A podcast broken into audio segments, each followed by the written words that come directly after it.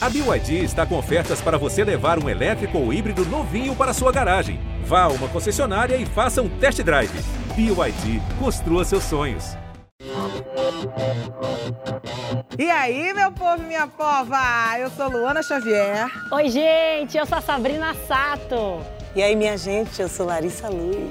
Oi, eu sou a Astrid e você está ouvindo o podcast do Saia Justa. Salve, salve, meu Brasil! Saia Justa ao vivo para você na despedida de novembro de 2022, já vai tarde. Copa do Mundo no Catar mexendo com os nossos corações, somos todos torcedores em verde, amarelo, azul e branco e a favor da boa educação, do respeito dentro e fora dos gramados. Portanto, salve Gilberto Gil e se recupera logo o Neymar, pelo amor de Deus, vai jogar bola, pelo amor de Deus, meu filho. A gente recebe hoje no sofá a Lineker, cantora premiada com o Grammy Latino desse ano na categoria de melhor álbum de MPB, com o excelente Índigo Borboleta New. Lineker! Maravilhosa, poderosa! Que alegria estar aqui, gente. Acho que desde que minha carreira começou, eu tinha um sonho de sentar no Saia Justa. Oh, que amor. Pra conversar. Eu adoro muito vocês. Estou muito feliz de estar aqui. E a gente Obrigada adora que você sabe E adora muito conversar também, né? Adoro muito conversar. Sou Vem faladeira. Lineker, te conheço, né? Temos Uhum. uma relação. E só descobri agora que seu nome é uma homenagem a um jogador inglês. Minha mãe criativa. Jogador, não, Astrid, cala sua boca pra falar do cara. Porque o cara foi o artilheiro da Copa de 1986. Eu não tenho muita relação. mas. Gary Lineker. É, e Gary Lineker, Lineker ainda é o sobrenome e escreve com E. E minha mãe, um- inclusive, um beijo, mãe, que tá assistindo. vendo, tá vendo? Tá assistindo, claro, a família Ai, inteira. que amor. Minha mãe fez essa homenagem e adaptou ao invés do Lineker, Lineker. Tá. E eu sempre fui apaixonada pelo meu nome desde que eu sou criança. Seu nome é seu nome. Sempre. Oxi, Nasci a Astrid assim. tá louca. É, não é não. É o Foi nome mesmo uma artístico. homenagem ao cara, porque sua mãe, seu pai, eles eram fanáticos Não. por Copa do Mundo. Não, só minha mãe e meu pai eram modelos na época que eu nasci. Minha mãe é Miss Café Araraquara Ai, que e meu, era Miss- meu pai era Miss- é, Mr. Bauru. Se conheceram assim Eu tô passada. Mr. Bauru História maravilhosa. A beleza de família. e a Miss A Café. Araraquara. Miss Café Araraquara. Ai, gente, a gente que é do interior, a gente é tudo, né? É, a gente é tudo, não é, Sabrina? A gente sabe o que significa ser do interior, é babado. A força Olha- interior é babado. Só surpresinhas agora. Mas vem cá, puxando a Copa do Mundo pra gente, a Copa do Mundo é palco para grandes vitórias, onde o que vale é bola na rede e o grito libertador de gol. Até pra quem não conhece nada de Copa do Mundo, quando o grito gol já fica enlouquecida. Ninguém perdoa um passe mal dado ou um pênalti perdido. Mas não acertamos sempre. Tropeçar nas metas faz parte das nossas vidas em campo ou fora dele. A ativista Greta, do clima, Greta Thunberg, em entrevista a um podcast em inglês que eu adorei o nome, How to Fail, como cair, como errar, como desabar, considera uma falha ter tentado viver como uma adolescente comum. Depois ela se tornou uma ativista fervorosa, como todo mundo hoje em dia sabe. Se errar é humano, e suposto, se errar é humano, por que, que a gente sofre quando alguma coisa não dá certo? O que, que você acha? É, eu acho que eu aprendi a ser uma pessoa resiliente. Tá. E ao mesmo tempo eu me cobro bastante, assim. Eu tenho lua em virgem. Então acho que essa lua, essa lua em virgem me- Canceriana com canceriana com ascendente virgem. aquário. Ascendente aquário. Ascendente aquário, lua em Não virgem. entendi nada. Explica. Eu acho que a pessoa que tem virgem no mapa é uma pessoa criteriosa dos seus tempos, dos seus caminhos, Tá. do, do trabalho principalmente. Exigente. E eu acho que desde criança eu sempre me exigi muito para ser boa aluna, para ser boa filha, para ser. Você ou seus pais também, tipo, de educação? Minha mãe também, mas acho que muito partiu de mim, assim. Tá. É, para ser uma boa coroinha, porque fui coroinha de igreja. Então acho que eu sempre me coloquei uma pressão muito grande sobre as coisas, mas sem conseguir relaxar também muito sobre essas coisas. E eu acho que também quando a gente pensa hoje, fazendo um recorte de ser uma mulher preta e ser uma mulher e ser uma pessoa trans, o, a pressão que se coloca sobre a gente é muito grande. Então, o nosso, o nosso erro, ele não pode ser falho. A gente tem que acertar, a gente tem que ir para a escola, a gente tem que lembrar de passar o creme na perna para a gente não ser utilizado quando a gente é criança. Isso já trazendo racismo também nessa pauta. E, e eu sinto que tudo isso foi me deixando uma pessoa muito arisca na vida, assim, e muito amada. E eu acho que meu desarme começa muito recente, acho que na pandemia.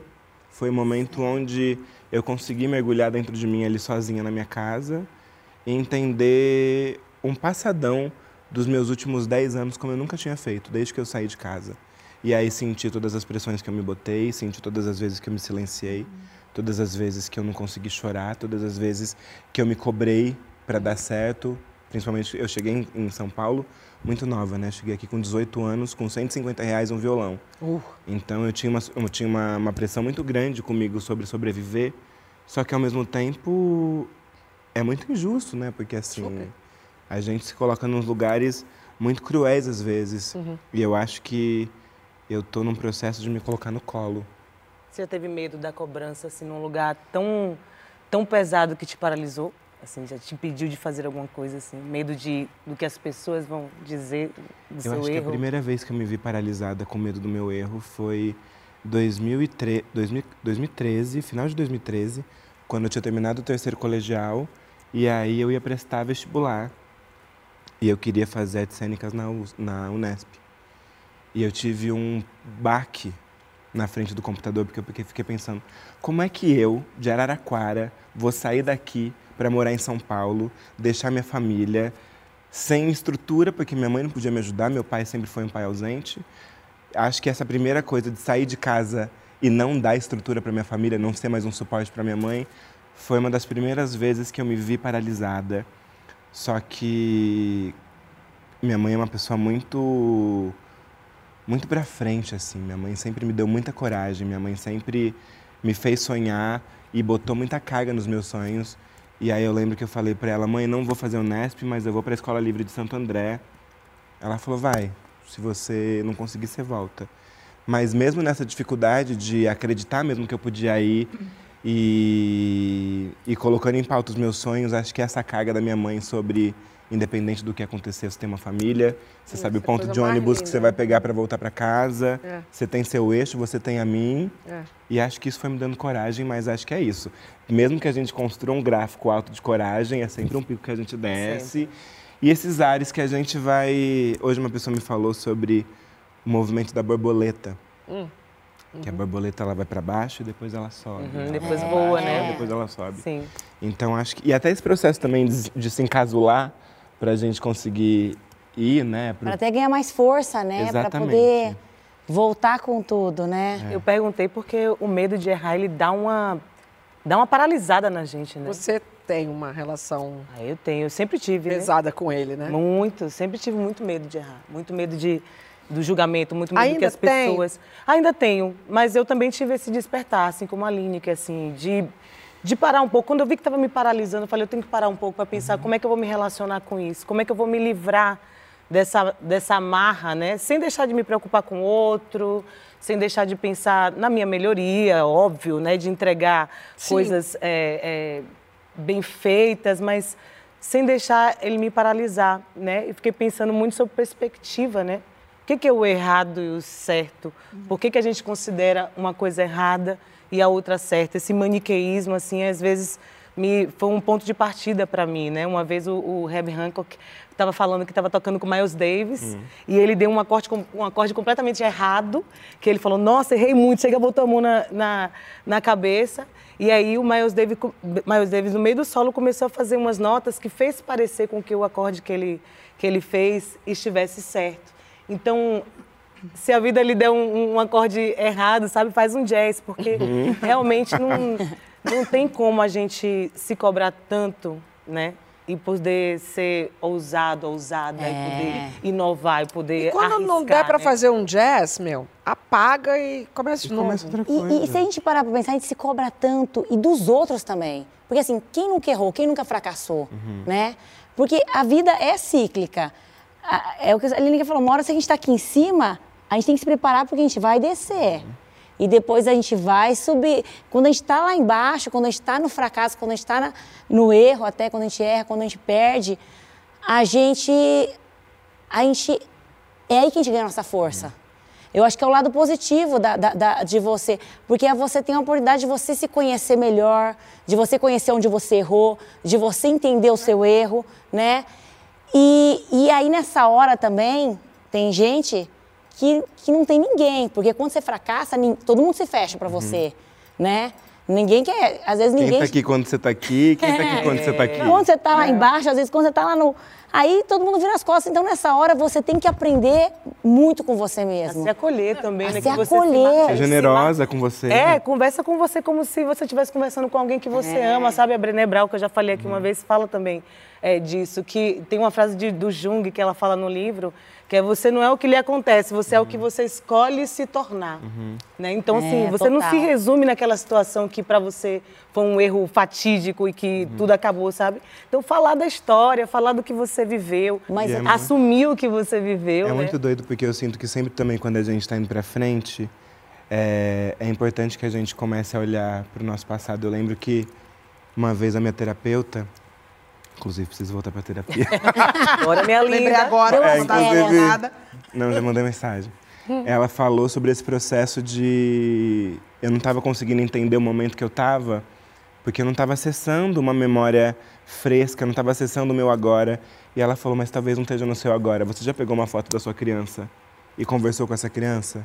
Isso é um excelente exercício. sobre não se culpar tanto, não se julgar tanto, não se boicotar tanto, não se botar tanto para trás. E eu sinto que a primeira, a- o primeiro contato que eu tive de novo com uma foto minha numa festa junina da escola, e eu coloquei essa foto na minha casa hoje num lugar que eu vejo e falo com a Aline, que é com cinco anos. Você fala? Eu falo. Que legal. Eu às vezes eu não preciso nem falar, mas só de saber que ela tá Só é ali, só te olhando. eu já fico. A gente já foi isso, a gente já foi outra coisa e a gente tá indo para um lugar que a gente não sabe qual lugar é esse. Legal. Mas a gente tá indo, acho que. E tem uma coisa que acompanha a gente, eu acho, nessa questão de errar e acertar, é porque normalmente as pessoas é, não aplaudem tanto quando a gente acerta. Agora, quando a gente erra, Todo mundo é um o tal de apontar e, e, e A sublinhar. lente pro erro, né? Muito É, maior. tipo, parece que apaga tudo que você faz de maneiro e só sobressai aquilo que você não faz de tão incrível. Cara, Aí, E é, às vezes a oportunidade que a pessoa tem já é pequena ou não tem. E quando tem, ainda não, tem, acontece tem um alguma coisa. exemplo né? que, eu, que eu não posso usar nem Lineker, nem posso usar Larissa como exemplos, mas eu vou dar o exemplo Hum. de uma pessoa cantor X, tá? Vou até botar tipo, no masculino, para distanciar bastante, as pessoas vão entender o porquê. Que aí a pessoa vai, é, uma- é um excelente cantor, manda super bem, naquele dia dá uma semitonada, não saiu tão legal. O povo não sai aplaudindo, não. O povo sai, tipo, apontando e não lembra que o início do show, a abertura foi maravilhosa, que de repente a pessoa estava um pouco mais nervosa, por isso que não saiu tão legal. E por que, que eu disse que vocês não podem ter exemplo? Porque vocês não erram, Não, é que né? eu, tenho, eu tenho- uma leitura disso ah, que às vezes no teatro, principalmente a gente vê isso no, no teatro, quando uma pessoa erra, a pessoa é acolhida e é aplaudida. Agora, eu acho que a gente está vivendo uma sociedade da intolerância total com o erro, o que está nos deixando paralisados. Eu tenho uma dificuldade muito grande de lidar também com o erro. Eu sou cria de televisão ao vivo. Então, eu, eu erro e arrumo erro na mesma hora. Então, isso para mim, na minha vida pessoal, é, é ótimo, porque eu. Sim, desculpa, erramos, mas deixa eu corrigir. Falei aqui o nome errado, vocês já viram acontecer isso aqui algumas vezes. Mas eu acho que a sociedade hoje em dia, nós artistas, nós pessoas expostas um pouco mais ainda, a gente quase que já não fala mais para não errar, para não ser cancelado. Esse medo desse cancelamento anda nos paralisando. E isso nada mais é do que o medo do erro. Alguns imperdoáveis. Alguns imperdoáveis. Outros nem tanto. Vem cá. Existe uma maneira, essa vai ser a próxima pergunta, da gente lidar melhor com o fracasso? Para responder isso, quem vai abrir a rodada é o nosso querido Ronaldo Nazário, estrela do documentário Ronaldo, o Fenômeno, que conta a trajetória do atleta no futebol. Uma verdadeira história de superação. Ronaldo é embaixador dessa Copa 2022, está lá no Catar, mas abriu uma janelinha na agenda para conversar com a gente sobre essa danada da falha, do erro. Existem dois tipos né, de falhas e fracassos do futebol. É, a esportiva, né, que cada domingo a gente está jogando, é, ou tem a vitória ou tem a derrota, e a gente tem imediatamente outro jogo, então a gente não tem nem muito tempo para pensar sobre esse fracasso ou sobre, sobre essa falha. Mas tem o outro que é mais humano, né, que é a saúde mental de cada um. E aí sim é muito mais importante e muito mais profundo. E como eu dizia antes, né, há 20 anos atrás, eu não entendia bem o que, que era e essa necessidade. No meu caso, nos meus fracassos, principalmente na minha luta com meu corpo, né, minhas lesões, eu tive muitas dúvidas e muito medo. E isso, se eu tivesse um acompanhamento, talvez eu teria ficado muito mais tranquilo para o resultado sair melhor, né? No entanto, deu tudo certo, graças a Deus. Mas assim, eu indico super hoje é, esse acompanhamento terapêutico, seja de um psicólogo, de um analista, de um acompanhamento realmente para poder evoluir com a sabedoria né, de psicologia, enfim. Eu queria ver ele voltar a jogar. Só isso. E a Copa veio como um presente. E foi maravilhoso. Obrigado, espero que vocês tenham gostado aí do filme e a gente se vê em breve. A gente adorou o filme, o filme é lindo, Sabrina chorou, já sei. E o filme está disponível no Globoplay. Tem entrevi entrevistas, ó, errei, com o Zidane, o próprio Romário, o próprio, ó, errei de novo, o Romário, jogou muito também, Roberto Carlos, aquele, o coxudo, né? Super vale a pena assistir, como eu disse, é de chorar. Agora, por falar em futebol, em falar em erro, hoje, hoje, Argentina e Tunísia. 0 a 0 A Argentina jogando um bolão, mas a bola não entrava porque o goleiro da Tunísia era melhor do que os 11 da Argentina. Pênalti. Messi errou. Meu Deus. Desculpa, eu falei Tunísia, Polo... é outro erro. Quarto já. Vai contando aí quantos hoje. Polônia, Polônia. Cara, o cara errou o pênalti. Doideira. Que doideira. Numa Copa, Numa do, Copa mundo. do Mundo. O mundo Não, logo sobre a te olhando. Sobre o Messi na Não, e dele. não é um menino, como o outro acabou de falar, É, e que tem experiência. acompanhamento psicológico, parará, parará. já é um homem, já é a última oportunidade de Copa do Mundo dele. Muito cruel, eu acho. Gente, cruel. O, a- o pênalti é a, a materialização do sentimento da pressão que Imagina, a gente vive a o- vida inteira em relação a todas as decisões e O cara escolhas. errar um pênalti é- mundo É inteiro como se estivesse o tempo inteiro assim, né? É, o pênalti é- Batendo o é pênalti, Lineker na frente do computador. Sabe? A escolha, exatamente. Não, é e o é computador, a sua Tem uma escolha. outra relação que é E boa é- de fazer com pênalti também, que é vestibular, gente, para as pessoas jovens. Porque você estuda a vida inteira e tal, e aí você tem aquela oportunidade de passar para a faculdade. Aí você Posso falar? fora. Posso falar? Errei na minha primeira tentativa. E sabe por quê?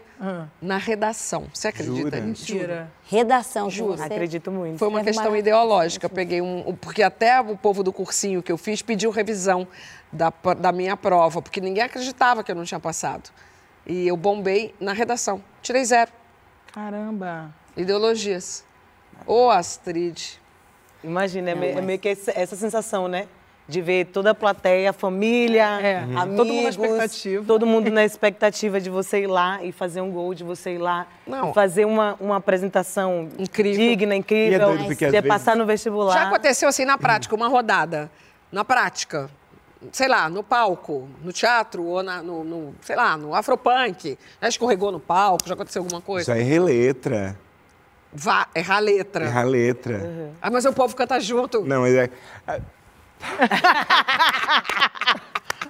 Mas Eu ao mesmo tempo eu fico me julgando, assim, tipo, ah, você errou Aquela sua própria, coisa de ter Sua própria apagão, letra, né? você escreveu sua poesia, vai esquecer, vai esquecer. É isso. Mas que é concentração, né? Não? Concentração, às vezes, sei lá, passa tipo, ai, preciso pagar a conta da manhã. Mas assim, eu tô presente. tô presente, mas às vezes passa ali um pensamento. Lari, Eu já caí na estreia do Elza, eu caí. Tomei um estreia? grande Ah, na estreia. não foi no segundo dia? Foi no segundo, no terceiro dia, no quarto. Foi na estreia, E com você todo mundo. Com todo mundo. Foi... E aí eu, eu pá, levantei no, igual golpe de capoeira, trá. e aí todo mundo ficou achando que fazia parte do espetáculo. E foi muito doido, porque eu fiquei arrasada. Fiz, eu não acredito, que vergonha. E tem isso, né? O erro é o medo da vergonha. A vergonha, ela intimida a gente. Ela faz a gente ficar ah, Outra em coisa. pânico.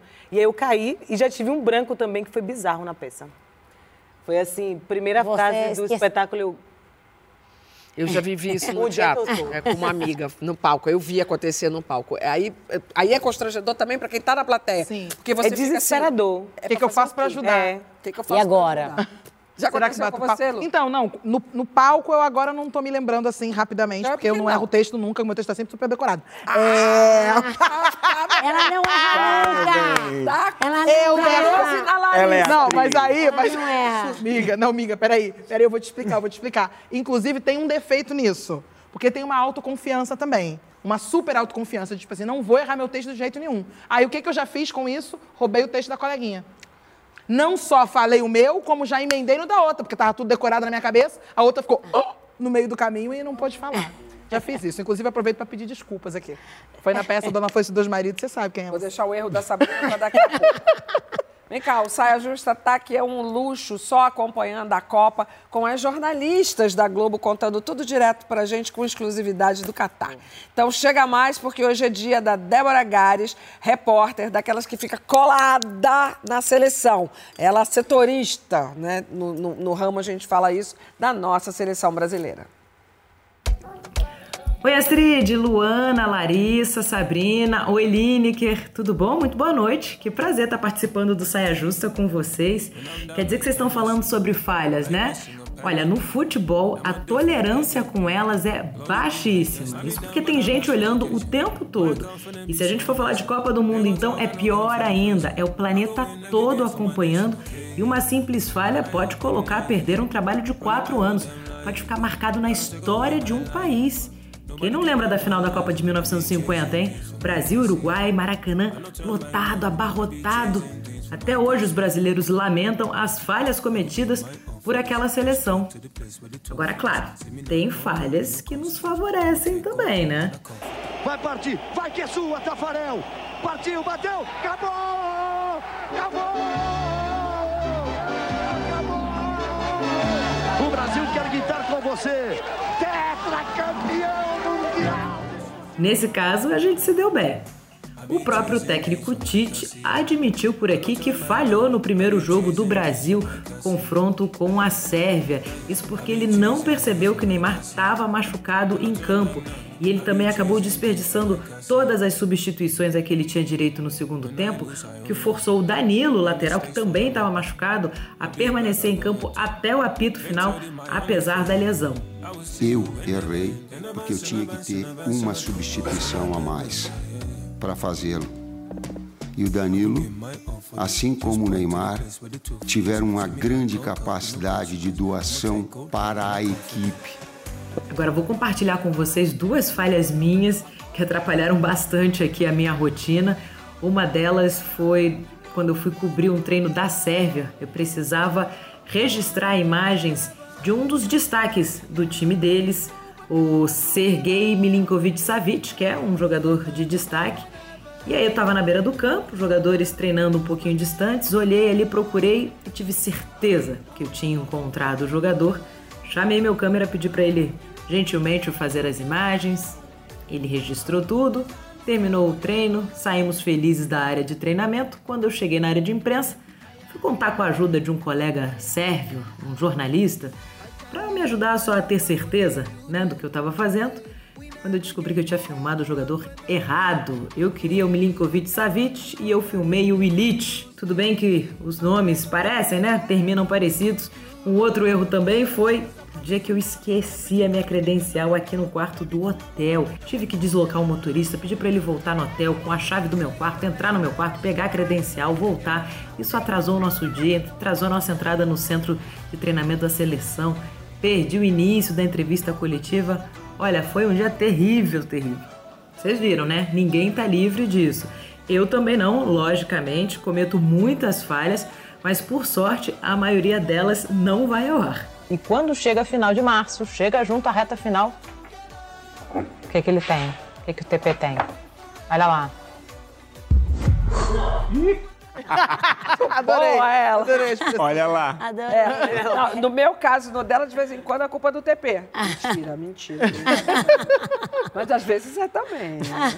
E a gente tem que aprender a um segurar o outro. Mas esse Sabrina, é erra bom. o seuzinho. Gente, isso assim. aqui é maravilhoso. Você tem, a gente tem que rir também dos nossos erros. Tem. Tem que encarar com, com leveza também, né? Eu, fui, eu erro tanto que eu tive que aprender a, a rir dos meus, a encarar com humor. Teve uma vez que eu chamei o- no palco do, do programa que eu apresentava, eu fui chamar era o Beto Jamaica, eu chamei o Beto Barbosa. aí, aí o Beto Jamaica entrou. Entrou aqui, né? ah, docica, meu amor. Maravilhoso. Maravilhoso. Aí teve uma vez que eu fui chamar Agnaldo Raiol, eu chamei Agnaldo Timóteo. eu já fui chamar uma vez o Bel Marques e chamei Guel Arraes. Meu Não, Deus. não, Não, juro, gente. Não, Não, não, aí agora juro pra todos vocês. os anteriores Não, foram perdoados os erros. Não, não gente, vocês não não. têm noção. Juro pra vocês. Eu Bel já... Marques com Guel Gente, Arraes. Nome de namorado, então eu nem conto pra vocês. vocês já- Ai, Já roubou na, pro namorado? Já chamou de Não, outro nome? Duda, mas os antes, já vários. Graças a Deus, salve Duda. Não, Duda, força Duda. Nome... Gente, Eu já tô nesse eu nível, sou- hashtag força Duda. Eu chamo a Zoe de Coco, que é o nome da, minha, da cachorra. Ah, mas isso aí em casa E a é Coco de Zoe. Isso é normal. Eu sou Ernesto direto, direto, direto. E nessa é seu cachorro? É meu irmão. Ah, Foi mal, ele tá bem ali, Lini. Ele tá ali, ó. É o gato. Ficou confuso mesmo. Ernesto! Volta, concentração. Cá, Línica, você tem uma história é, é, de Copa do Mundo. Muito antes desses nãos aí de, de hoje em dia, que a gente viu aqui na Copa do Catar, Dua Lipa, Shakira, Rod Stewart, que não aceitaram o convite para participar da abertura das Copas. Você, da Copa, você recusou um convite para a Copa da Rússia. O que me fez pensar, você não teve medo, que hoje analisar essa situação, ok, mas lá, quando você falou não, você não teve medo de estar fazendo a escolha errada? não. Nenhum momento. Em nenhum momento. Acho que meu medo maior seria ir e sofrer todas as violências que eu poderia ter sofrido. E ao mesmo tempo, quando eu recebi esse convite, eu ainda fazia parte de Lineker e os Caramelos e foi um momento que eu fui muito acolhida. Que bom. Porque a gente era um coletivo, uma banda, né? Aham. E eu falei, gente, não tem a mínima a mínima noção e a mínima, a mínima decência da gente ir, porque as únicas pessoas pretas éramos Renata e eu, e todos os outros eram pessoas brancas e muito, muitos homens brancos. Então eles passariam batido, não sofreriam a série de violências que eu já sofro. E aí nesse dia eu fui muito acolhida e eu nunca me arrependo de não ter ido. Maravilhosa. Nosso orgulho. Daqui a pouco a gente conversa sobre chorar. De emoção, de alegria, sozinha, na frente de todo mundo. Você é dessas que chora à toa? Responde de verdade, contando de verdade pra gente na hashtag Saia Justa no GNT. Mas antes eu quero lembrar que amanhã é Dia Mundial de Combate ao HIV, a AIDS. Dia de lembrar da importância da prevenção e de tratamento, por favor. Então fica aí que na volta o choro é livre.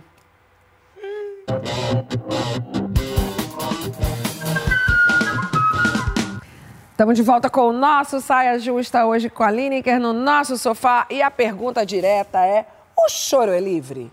A gente já começa então com. É, é livre. Então a gente já começa com ela, vencendo o Grammy Latino de melhor álbum de MPB. Foi emocionante e valeu cada lágrima de todos os perrengues que certamente passou até chegar lá. Eu sou uma cantante, compositora, actriz brasileña.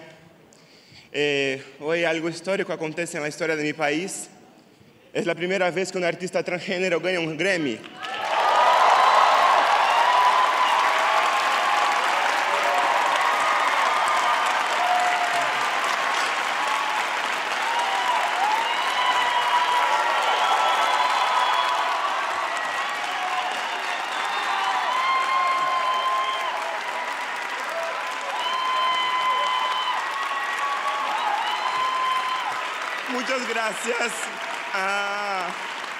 Equipo que estuve conmigo desde el principio, soñando junto conmigo. Muchas gracias a cada uno de ustedes. Gracias a mi producción, gracias Caro Silver, Dana Façanha, Façanha, Alda Fonte, a todas las compositoras que estuvieron conmigo en este disco. Estoy muy, muy, muy contenta. eh, gracias, muchas gracias. Make some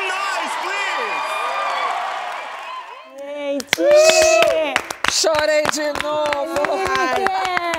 O choro é livre Choramos mesmo, é de novo! Ai, é muito lindo. É muito doido porque eu acho que quando né, meu nome foi chamado ali, passou um filme na minha cabeça. de tudo, assim, desde desde quando eu saí de Araraquara, desde quando eu nasci, desde todo o esforço que minha mãe teve para me criar, desde todos os sonhos que eu precisei interromper pelas injustiças que meu corpo foi atravessado. E e acho que por todas nós também assim pensar que esse prêmio ele não pode parar só em mim enquanto sendo a única pessoa trans a ganhar um Grammy. Mas que isso seja algo contínuo que isso seja um lugar de, de trazer esperança mesmo. E é muito doido assim acho que a ficha não caiu ainda é O que, muito... que bateu mais fundo ali na hora? Tom nem se... Passa para coleguinha o primeiro. Agora toma o seu. Eu acho que o que bateu mais fundo foi a sensação do meu trabalho ter furado uma indústria. É. Que eu sou uma artista independente, eu sou uma artista que veio do interior, sou uma artista que invisto na minha carreira, que, que só acontece por conta das parcerias que eu crio.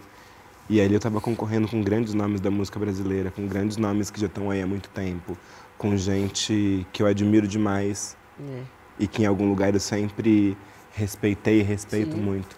Então acho que aqueles lugares que a gente se boicota assim, nunca que eu vou ganhar um disco de X, um, melhor álbum de música brasileira porque a outra pessoa está aqui. Então acho que essa constatação de, ti- de, de que Índigo Borboleta News saiu vitorioso e que foi um processo assim muito muito foi um disco que eu compus na pandemia sozinha foi o disco onde eu entendi toda a minha carreira eu precisei voltar atrás de tudo que eu já tinha passado para poder fazer essa obra então é Catarse, é, né? catarse é um momento assim muito muito especial mesmo E na hora que você estava ali, por acaso passou aquilo que passa em muitas cabeças, na hora que já passou na minha.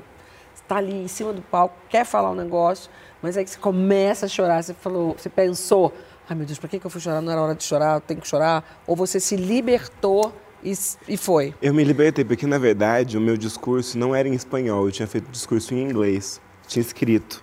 E aí, na hora, ela falei, gente, não tem nada a ver, eu tô no Grammy Latino, que já é uma música popular brasileira, a- já é uma categoria apartada do Grammy, né? Porque É. são duas cerimônias. É. Tem o Gramão, que tem todos É. os outros países falantes de espanhol, e tem o Brasil. Então eu falei, não faz sentido eu falar inglês aqui, por mais que eu esteja em Las Vegas. Quero me conectar com essas pessoas. E aí eu falei, vou aproveitar do meu espanhol, meu portunhol e vou falar desse jeito.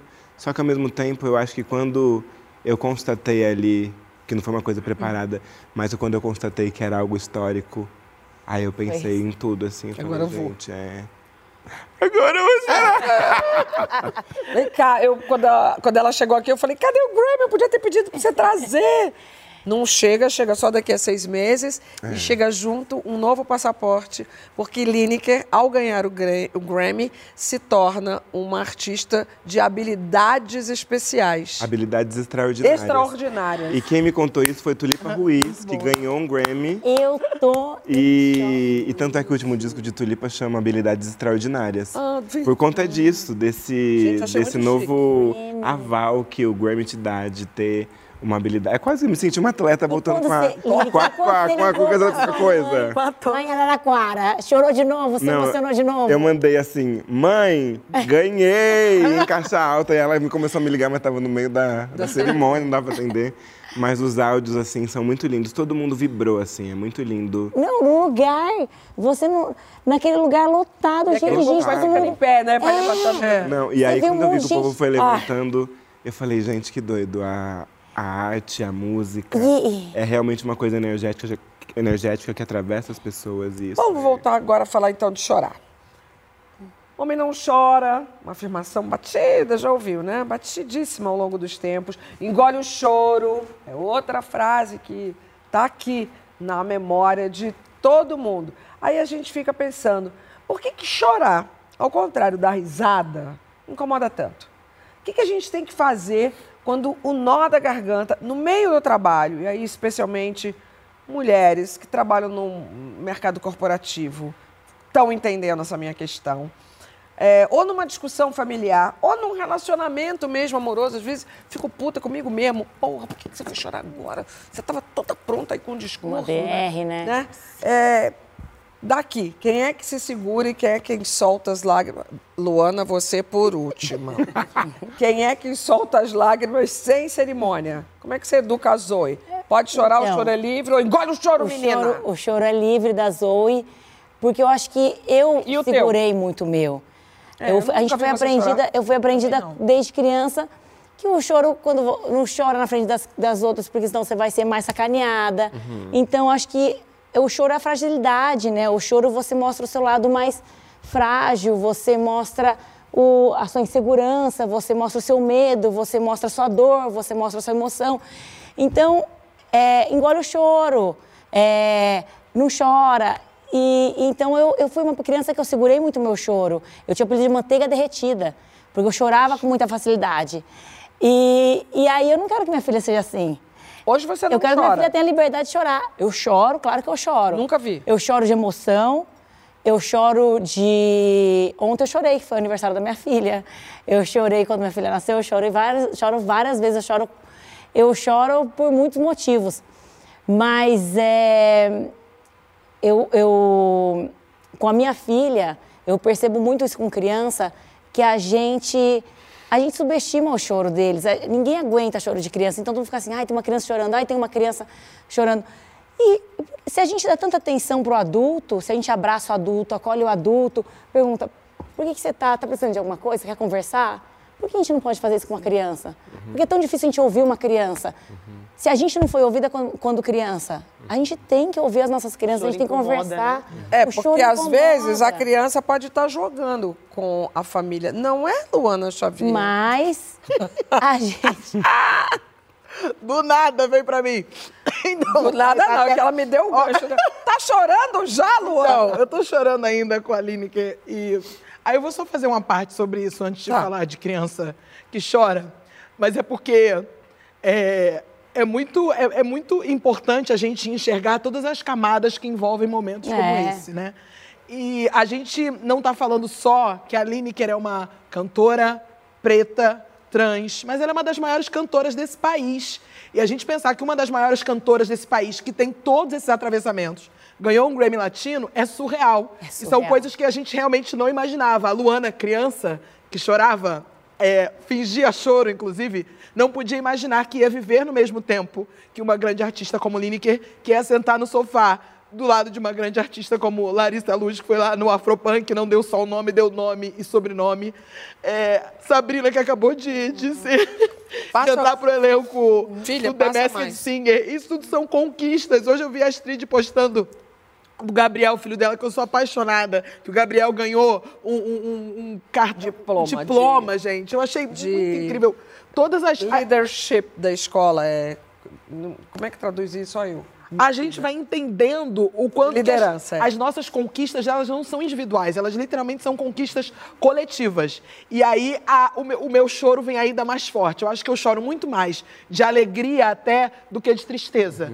Eu encontro nos momentos de alegria, o meu choro ele vem representando esses momentos de conquista, de alegria e felicidade. Dito isso, Mas quando né? era Como criança... quando eu era criança, olha, eu fazia um negócio com meu irmão, o meu irmão que tá ali. Presta atenção, Sabrina. Que era o seguinte: eu sabia que o choro funcionava. Eu entendi muito rápido. Toda criança choro- sabe. Não é? Que o choro funciona, o choro convence as pessoas, traz as pessoas pra Sim. perto. Então meu irmão fazia assim: Ô Luana, pegava aqui no meu braço, ah, o Júlio me bateu. Eu fazia um escândalo. Isso convencia Atriz. algumas pessoas. Eu sabia que funcionava pra tia neném, funcionava sempre. Pra minha avó não funcionava muito, não. Pra minha mãe, muito menos. Agora, pra tia neném era certo. E aí eu já, eu já fazia aquela coisa assim, ó. Que você chora do olho fechado, você dá uma olhadinha assim, ó, pra ver se a pessoa tá vendo. Se tá vendo o, o choro cair. Inclusive, eu tenho uma, eu tenho umas perguntinha rápida, perguntinha rápida. É. Só pra entender que tipo de pessoas são vocês nesse momento do choro, tá? Ah, eu quero- É, em qual filme que vocês choram? Marley e eu, A Culpa é das Estrelas ou A Lagoa Azul? Todos eles. Marley e eu. Marley, eu também chorei. Eu chorei Marley e todos. eu. Marley é o do cachorrinho. Mas, mas a- agora, se você não assistiu a Lagoa Azul, não sei nem o que, que eu faço com você. Não, a Lagoa Azul eu assisti bastante. Não chorou? Não chorou. Não Eu necessariamente. não choro muito. É um pouco resistente ao choro. Quando Eu você tá triste, filme. qual pagodeiro que embala as lágrimas? Belo, Péricles, Raça Negra. Péricles. Péricles. Ai, ai, Péricles e Raça, ai, Raça Negra também. Difícil, né, escolher. Difícil. Agora, essa é ótima. Quando você tá triste, você posta em todas as redes pra alguém vir e te consolar? Eu não. Ou coloca uma música triste e fica embalada nesse sentimento? Pô, música. Sozinha, embaixo da coberta. Não Sozinho. posta não, gente? Jamais. Não é legal postar quando tá Não. triste, não? Pra todo mundo se Não, é, mas... Ah, tá bom. Vou Aqui, anotar ó, aqui. deixa abaixo. Não, deixa abaixo. E a, Deixa embaixo da coberta. Mas isso é a que bom, conclusão assim, chegaste? A que conclusão eu cheguei? Ah, que vocês são a chorona tudo meia tigela, entendeu? Não. Vocês não Então, são chorona Não. raiz, não. Chorona raiz Larissa não respondeu, ela só meteu um Péricles ali, porque ela ama o Péricles, mas talvez nem chore. Falei bem. Apenas ama o Péricles. Mas eu amo o Péricles, sim. é, mas você não chora. Então, menina, Ih, eu sempre fui meio ruim de chorar, né? Porque eu queria ser a forretona, a durona. É, tem E eu isso, né? achava Você que fica- se eu chorasse, assim, eu falo é, desde pequena, acho que pra cá, adolescente, depois grande e tudo mais, eu acho que eu sempre fui mais durona, porque eu acho que eu queria mostrar estabilidade. E o choro me parece que desde sempre para mim era um sinal de desestabilidade, de você perder o controle da situação, sabe?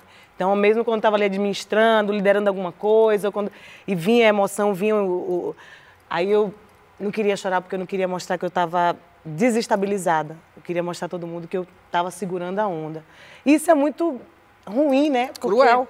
Às vezes eu acho que o, o choro é quando o sentimento não aguenta mais dentro É. e transborda. Transborda. Sabe? Quando a represa da racionalidade não suporta mais, sabe? Aquilo tudo. E aí. Vaza, né? Vaza. Vaza pelos olhos, E vaza, vaza. em água mesmo, assim, se esvai tudo. Então, é um grande alívio chorar. Total. É um Nossa, grande quando a represa da racionalidade sabe? não aguenta Bonito mais, isso, você. né? Oi? Eu tô, tô com a Minha irmã, olha. Qual foi a última Não é vez que você chorou que a represa transbordou? Hoje, de manhã. Por quê? Porque eu cheguei numa constatação espiritual, Que lindo. conversando com quem me cuida. Tá bom. E aí eu chorei muito. É, já deu gancho pro próximo bloco. É, é, a última vez, eu- hoje, quando eu falei que eu ia perguntar isso para todo mundo, eu ia falar que eu tinha chorado ontem. Mas hoje eu ch- chorei de novo, escondida do meu filho. Escondida não, porque ele viu, assim, que eu fiquei muito emocionada. Quando ele chegou em casa com os diplominha dele de liderança da escola, e aí ele meteu assim, pelo terceiro ano seguido. aí sabe, foi o choro da alegria de ver que eu estou criando um homem que, que que é, dentro de uma escola que só tem gente branca, ele é o líder da cocada preta. Daqui a pouco a gente vai falar sobre a tigresa que habita dentro de nós, ou mais ou menos isso. Porque, de acordo com o horóscopo chinês, 2022 está sendo o ano do tigre. Um ano de barulhos, de rugidos. Rolou barulho e rugido na sua casa? Conta pra mim com a hashtag saia justa no GNT. Mas, por favor, alguém traga logo esse rosé com um pouquinho de licor Coisa de boa. amora. Ou podia, hein? Podia.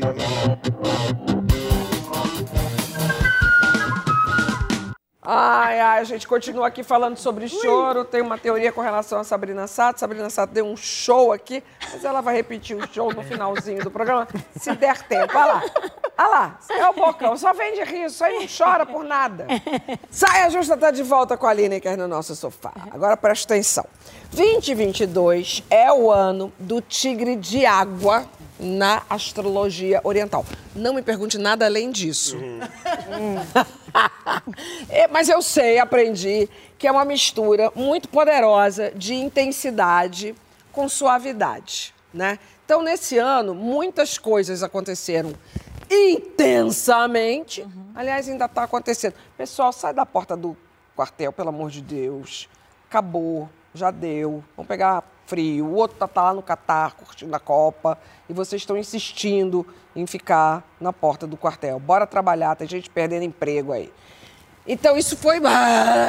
Mas tem a água, a mãe água, que vem, dá uma suavizada. Aí a gente vai lá, curte um, um romance, um amor, se apazigua cantando no Afropunk, se apazigua ganhando um Grammy, se apazigua conversando com seus guias espirituais, parará. Vocês se identificam com essa parada de poder dos astros? Qual o grau de misticismo de vocês? Sabrina meteu um ali, ó. Ela chegou a falar assim, ó.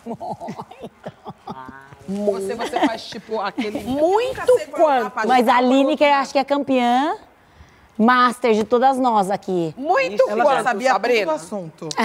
De mapa astral, indicando mapa astral. Muito. ah, eu faço mapa astral, eu ligo pra uma pessoa pra saber do meu futuro, pra entender tudo. Gosto de levar uma benzida, gosto de fazer umas coisinhas. O que manda- o que manda coloco você faz? comida, é, café e comidinha lá pro, pro, no retoqueça da minha mãe. Entendeu? Mando minha mãe colocar minha foto, colocar a foto dos meus amigos, colocar a foto... nananana.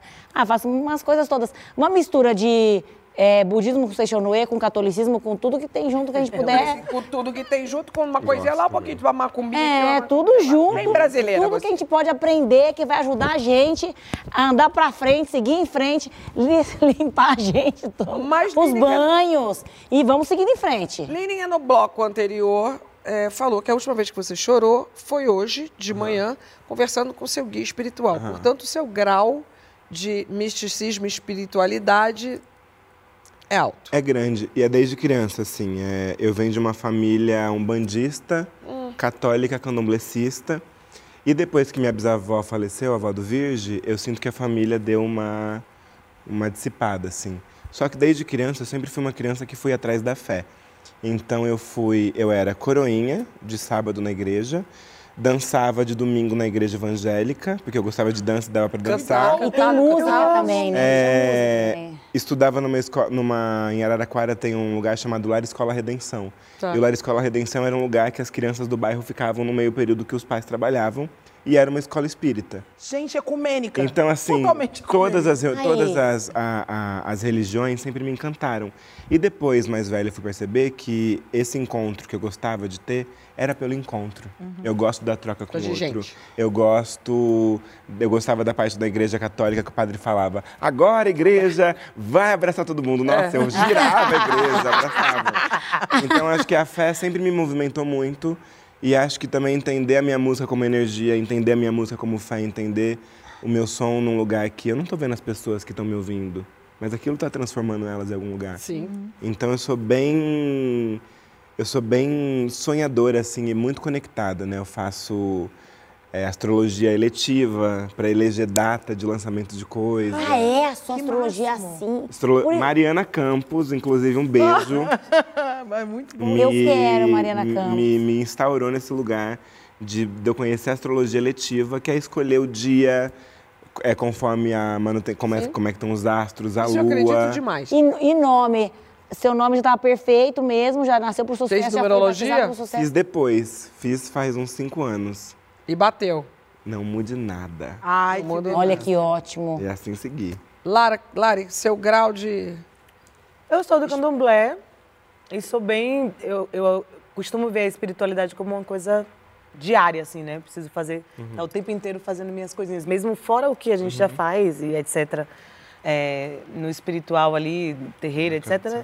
Mas em casa mesmo, né? Banho, defumação, é, todas essas, essas coisinhas do dia a dia, assim, né? Porque eu me sinto muito sensível.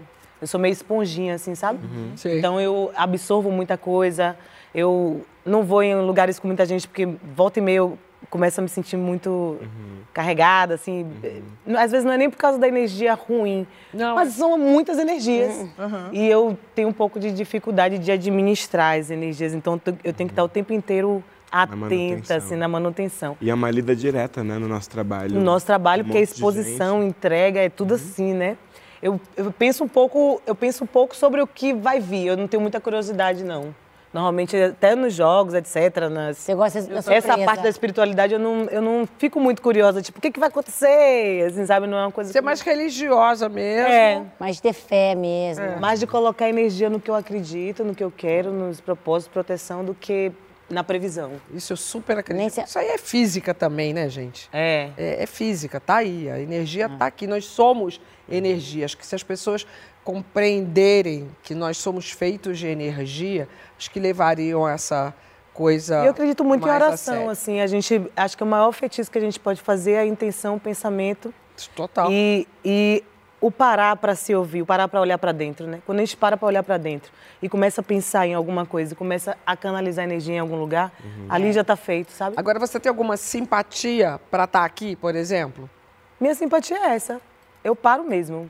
Eu paro o que eu estou fazendo, eu paro a vida em um minuto e faço, penso em tudo que eu quero e coloco a energia, direciono a energia para um lugar que eu espero, assim. E acho que essa é a maior simpatia que eu posso, que eu posso ter, assim, em relação a tudo.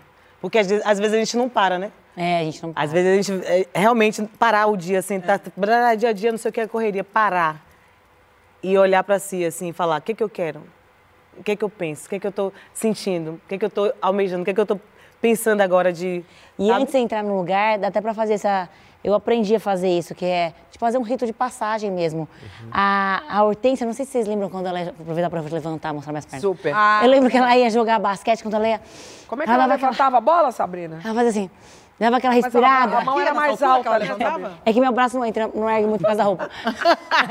Mas ela fazia, não dava uma respirada assim. Aí ela e jogava. Eu acho que. Isso é foco. Isso é foco. É, é muito, muito bom isso. Gabriel, isso é você focar. Eu tenho tido muito problema com o Gabriel, porque o Gabriel anda me questionando muito sobre o que é fé. Hum. Ah, ele Isso pergunta? É bem complexo. Que, ba... Ih, que bafão. É bafão, é bafão. Mas fé é um pouco disso, é a gente uhum. parar um minuto. A minha resposta para ele é fé é você acreditar que vai dar certo.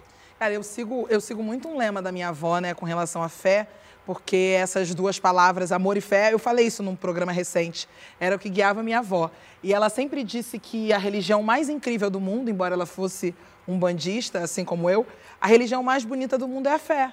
Independente do que você é, acredita, total. assim, né? Você saber é. que tem uma energia é isso, maior né? do que você, seja ela qual for, é. eu acho que isso é o mais importante. Eu costumo eu... dizer que não é religião, é física, uhum. para ele que ainda não entendeu, Sim. né? E ao mesmo tempo, quando a gente canaliza isso que a Lari falou, né? De parar um tempo e mentalizar isso que eu tô querendo na minha vida, direcionando, quando a gente vê o negócio acontecer mesmo, você fala, gente. Nossa, é impressionante. Tem até é, uma, e acontece. É, tem uma frase do disco da, do último, do penúltimo disco da Solange que ela fala do not without intention, né? Não faça nada sem intenção. Sim. Porque realmente quando a gente é pro bem, é pro mal, a Tudo. gente precisa pensar muito o que a gente está direcionando para o mundo. E independente porque... da forma dos canais, das uhum. vias, um vai é. ser católico, o outro uhum. vai ser budista, o outro vai ser candomblessista, o que está por trás é a intenção.